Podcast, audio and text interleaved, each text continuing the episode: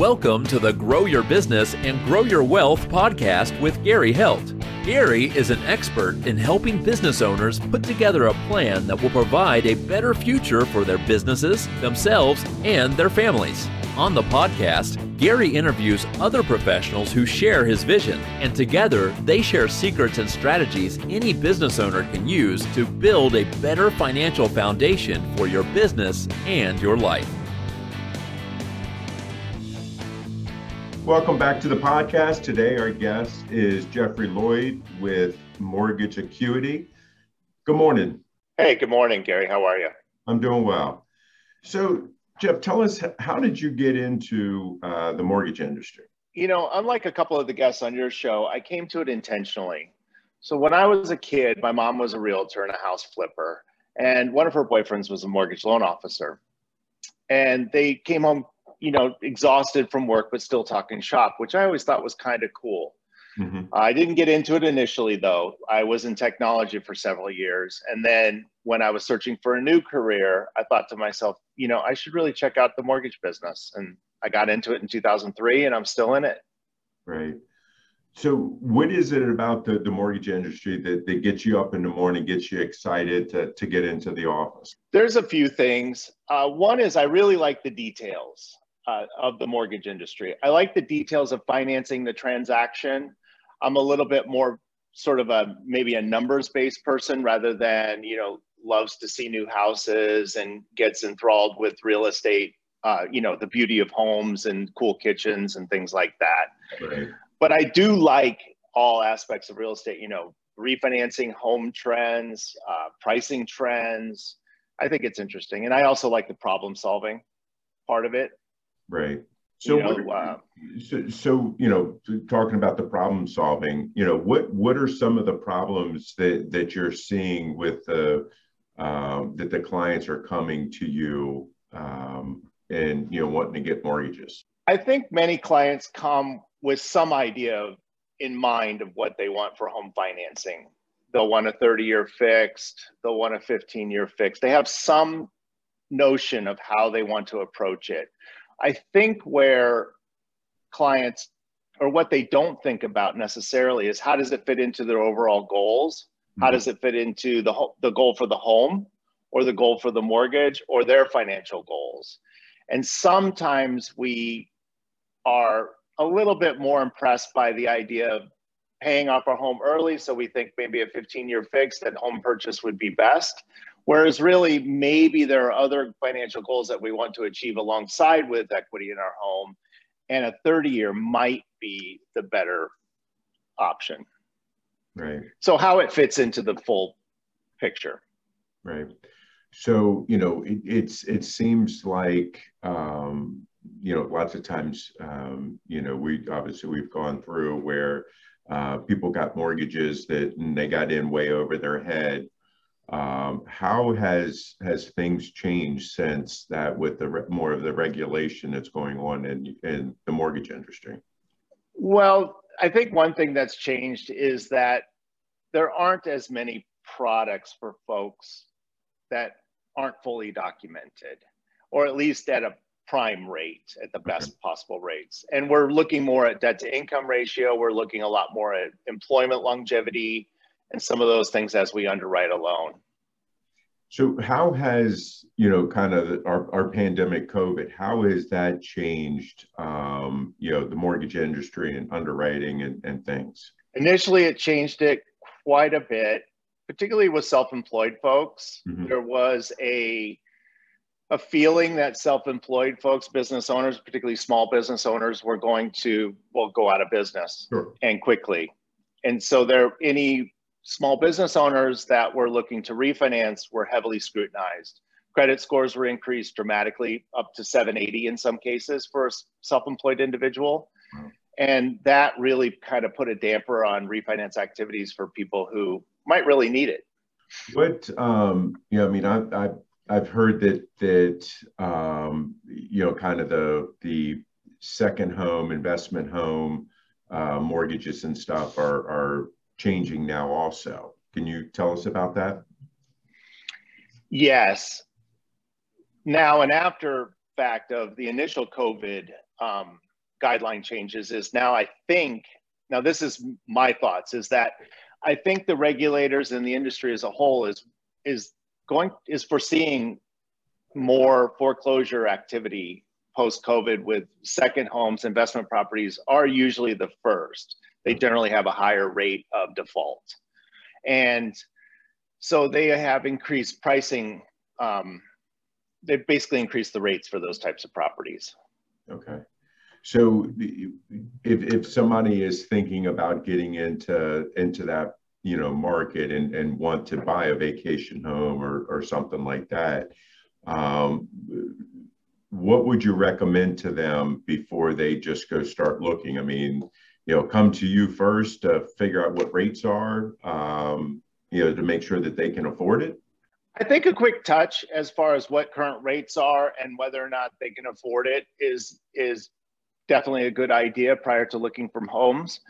But I also think that folks should look at some properties at, at a minimum online, get a feel for what's available, get a feel for what the price points are, get a feel for what the tax rates are, where they want to buy, and just sort of get into the mindset of a second home. What are um, some of the questions that um, you know that your clients aren't asking you when they come in that you wish that they were? There's there's a few questions that I wish they would ask me, or I'd like them to ask me. One is, what commitments do I make to them? You know, my forthrightness, understandable explanations, uh, same day documentation, documentation turnaround, things like that. I think are questions that I would want to know as a prospective borrower of my mortgage broker. Right. Now, um, you're you're an owner of, of the you know your company. What is it about you know your company that is different from other mortgage brokers? Time and attention. We uh, we have a lot of experience, my partner and I. We've been in the business for about 18 years, but that doesn't speak to everything. And I think it's just more that I like to do loans for individuals. I like the transactions. I like working with clients. I've been in management before. I've run business or you know a line of business for large banks and this is what i like to do so i think that's what differentiates me particularly as a broker owner from other shops right so what are some of the the fears that um, your your clients have coming in and how do you help them you know ease those those fears clients like to put their best foot forward. And so that's kind of the easiest way to detect what their fears may be. So sometimes I think largely they they're concerned about having enough money for the transaction. Have I saved enough? Have I saved enough for the down payment that I want to put down and closing costs? And will I have enough money behind the purchase to, you know, do some of the stuff I want to do to the house? Get some curtains, maybe recarpet, refinish floors, things like that. And so I think often clients have fear around how much money they have. Usually they know how much they're going to make. Usually they know kind of where they want to buy. I think it's do I have the money? So with you know going through the pandemic and and you know people you know lost jobs, got new jobs, things like that. Um, in in credit score, how do you help somebody you know kind of navigate those waters that has now decided, okay, I think it's time for me to buy because you know, it, eh, you know, I have my job, everything's you know good there now. Um, what are some of the things that you try to help them do before they go into a purchase? Well, certainly we try to stabilize any credit activity. Most mortgage brokers will say don't buy anything. Don't take out a new credit card. I don't so much like to say what you cannot do as opposed to maybe what you can do but just stabilize the activity. Kind of keep your credit card balances around what you're used to keeping or where they are now. Uh, certainly any new credit items we'll have to take a look at if you're going to buy a new car we need to know that that fits into your debt to income ratios and, and that kind of thing but mostly just keep on keeping on when it comes to uh, the credit score. We're not going to see a huge raise in credit score depending on when you want to buy. Certainly, if you want to buy in the next couple of weeks or month, we're not probably not going to see that big raise in credit score. So mostly it's managing expectation. Gotcha. Now, do you do you guys work with people on trying to help them repair their credit score, um, or or raise their credit some to be able to, you know, get a better rate? We do. Yeah, we do. We can offer advice based on what I've seen. Mm-hmm. Credit is often a bit of a black box, but yes, I've seen hundreds of thousands of report, not hundreds of thousands, but thousands of reports and over my career and I've seen what works and kind of what doesn't work. Sometimes it's easy. I help the dentist raise his score about 80 points with a phone call, just getting one little collection deleted. So sometimes it's easy, sometimes it's a long haul. Gotcha. So, you know, there's there's you know, just like in the tax world, there's many online products that are out there and things like that. Why is it that somebody should use a professional like you to help them as compared to using an online service? Most of the online services have an assembly line process where each individual that you talk to is very siloed. They really kind of do one thing. And so a borrower is passed from person to person to person as they move through the process. For some, actually, that's okay because they'll move right through. But for many, when it comes to a mortgage, when it comes to home financing, a big purchase, a lot of life goals surrounding that purchase, it is a little bit more comfortable to work with somebody where each time they call, they're going to talk to one person. In our case, it's in me. Right. In that process, um, because I know from from my side of things doing taxes, um, you know, we you know get multiple requests for you know, for documents. And I know, especially during, um, you know, the, this COVID time and, and pandemic, I mean, we're getting, you know, repeated um, requests for, you know, employment verification and things like that. Is this something because of the pandemic that that there's multiple checks of it, or is this something that we're going to see going forward that this is going to happen more? In my business, it's been happening really since the financial crisis of 08, 09, that period, where they're always going to want to know that you're still employed right before the closing. So they'll do an obviously they'll check income along the way, but 10 days before closing, they'll do a ver- verbal verification of employment, and they may even do it on the day of closing if they feel that that's needed. And so in the mortgage business, there is a lot more of that background checking of employment, credit and things like that right up to the day of closing often. Yeah, because I'm even starting to see even like a couple weeks after closing, you know, we're getting the call for the for the employment uh, verification still, um, and I've never had that before. So it's just that would be unusual. Yeah, that is unusual. Yeah. So, you know, obviously in, in your career you've dealt with a lot of different issues back when you were doing IT and now with mortgages and stuff. From a from a strictly from a business standpoint, what's some of the best advice uh, somebody's ever given you? Manage your attention.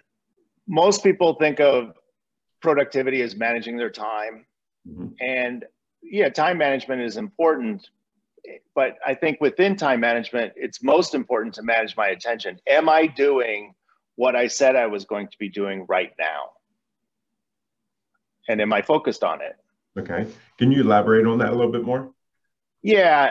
Well, in this business and my previous business, there's many things that need to be done. So in the mortgage business, um, you, you pick up a file and there's a lot of small tasks that need to be done and a couple of larger ones. And I don't like to finish or close that file until I've done everything I can possibly do at that time. And without distraction, without checking email or checking text or, hey, what's right. going on in social media, or without even just, I mean, I try really hard not to daydream.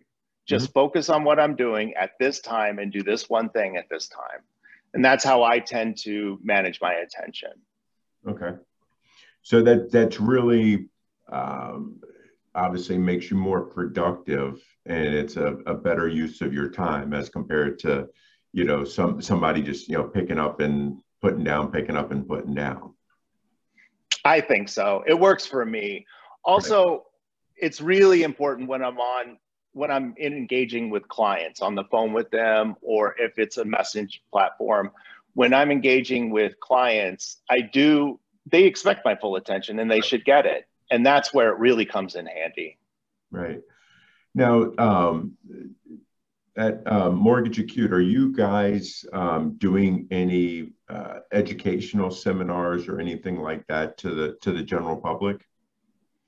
Well, we haven't been quite yet, mostly due to the pandemic. I know we could do some stuff on video, so we'll probably start rolling out a little bit of stuff in our community with first-time home buyers. We may do a little bit of um, some seminars on buying an investment property. Okay and what to look for, sort of the process of going through it, what can you expect, what properties might be good for that kind of thing. And we'll partner with some realtors that have some insight into that. And that's one thing that I've been I've been working on, so I've been writing that up. I've actually been testing it with. Uh, I teach English as a second language as a volunteer, okay. and we focus on business English. So I've been practicing with them as a topic, buying investment properties, and they so far so good. That's great. I think that that you know trying to educate people is is very important um, in in going through these different processes. Um, you know, just because I see people, you know, from from my side that just get in so far in over their head, and then they don't know what to do, um, and it just kind of paralyzes them. Um, it's a mindset shift from going from a primary residence owner to an investment property owner I think one of the biggest aspects is the mindset. It's an investment. Does it cash flow? You're not going to live there. Will people rent it? Does it fit the rental market? Right. That kind of thing. Yeah, and that's that's where I lots of times I when I try to counsel, you know, my clients about, you know, getting into the investments and things like that is, you know, are you you know positive cash flow from day one? And you know lots of times they're like oh no i'm not. It but you know with the tax breaks and everything else i'll be okay. And it's like well lots of times you know they don't understand that this is passive income and there's different tax rules with that. Um, and i just always try to tell them it's like okay you know you're collecting a thousand dollars a month and it's costing you fifteen hundred. You know how does how does that make any sense at all? And just lots of times they just well somebody else is paying down the mortgage for me. And it's just like you know trying to educate them on that that that's not always the the smart thing to do is is pretty difficult at times. It can be. And i agree with you. Cash flow is the most important thing on an investment property i think. And if it doesn't cash flow it's not a good investment Right. And people do talk about appreciation. Well, is it an appreciation play or is it a cash flow play? Cash flow is much more interesting to me. I I agree with you because I mean, again, we you never know what's going to happen with the uh, with the market. Is it really going to appreciate or not? Um, depending on what what else is going on in the community. That's true. Now, do you do a lot of things with uh, people that are flipping homes and things like that? I do some. I do a little bit of uh, lending to home flippers on short-term basis, you know, because they're looking for three-month, four-month, six-month kind of loans. Right. So I'll do a little bit of that. We certainly have the product for that, and some investment. You know, if someone just kind of wants to get into the investment and then maybe renovate it and then do another refinance past that, I'll do that kind of financing as well. Um, I do understand it. I understand the mechanics of it, and I, right. you know, can help talk through whether it makes sense on some levels. Now, is that something that you guys also do is kind of help counsel them when they come to you about trying to get this? And and does it really make sense you know uh, for somebody to get into doing it? Because uh, you know again i see a lot of people are doing it and i don't see where they're making any money off of it. Yes. Uh, as a mortgage broker oddly i'm probably more often counseling against getting into home flipping then i'm counseling for it. First of all, do you have any kind of construction background? Right.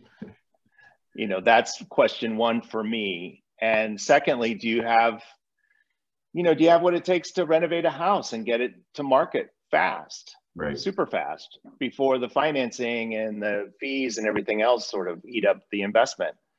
And a lot of times when you when you go through the numbers on a house flip, it feels like there should be a lot of money, but there really isn't a lot of money or profit, let's say, at the end of the project. Right, right. I think I think that that you know all of the the the, the shows on TV and everything else have made it look so glamorous and that you can make all this money and stuff like that. And um, I, I, think that a lot of them are just so misleading um, because there's more that lose money than make money. I I agree. It it is fun to watch. I will yeah. I will give you that. It is super fun to watch, and I enjoy those shows as well. But it, they are they run for they run a different business than a couple of houses at a time. Right, right. So I mean, I think that's great that you guys you know really you know don't just you know okay here here here's your loan. You actually try to to counsel them through this to make sure that they're not you know making a mistake there. Um, yeah. So, what are some of the biggest challenges, um, you know, that you're facing right now, and how are you guys planning to to be able to get around those?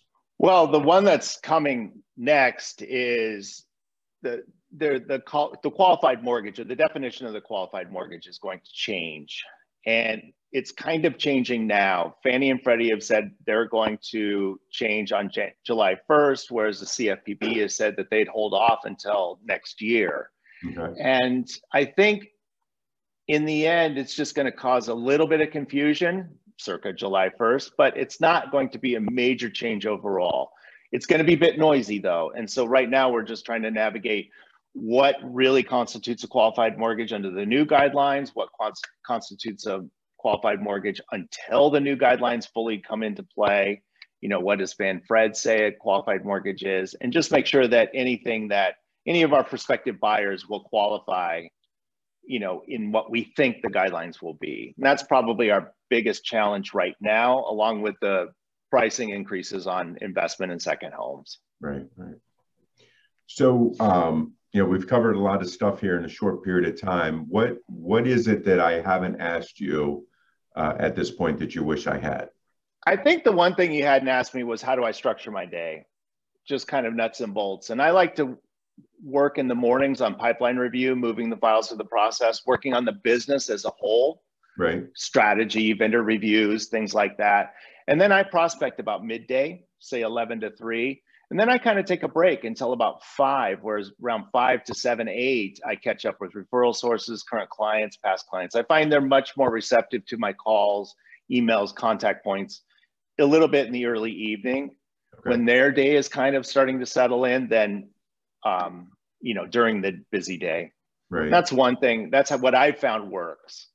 And um, that's one thing you didn't ask, I guess.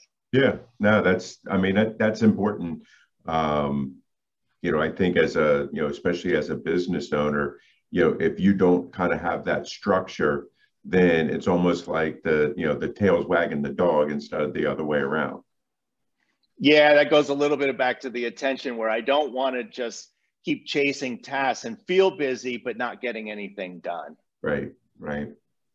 So if if our listeners like what they hear and they want to reach out to you and talk to you and, and get some help from you, how can they how can they reach out to you?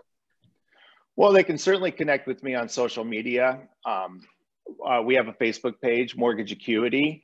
They can come to our website, mortgageacuity.com, and at least check our current rates and kind of get a little bit of a feel for who we are and what we do. And certainly they can just call or text me at my phone number, which is 201 500 9650. Great. Well, Jeff, I really appreciate your time today. Um, our guest today has been Jeffrey Loyd with Mortgage Acuity. Thank you. Thanks, Gary. This show has been produced by Market Domination LLC. To discover how you can have your own show completely done for you and turn it into a real published book and become the authority in your marketplace, go to www.marketdominationllc.com slash podcast offer. This podcast is a part of the C Suite Radio Network. For more top business podcasts, visit c-suiteradio.com.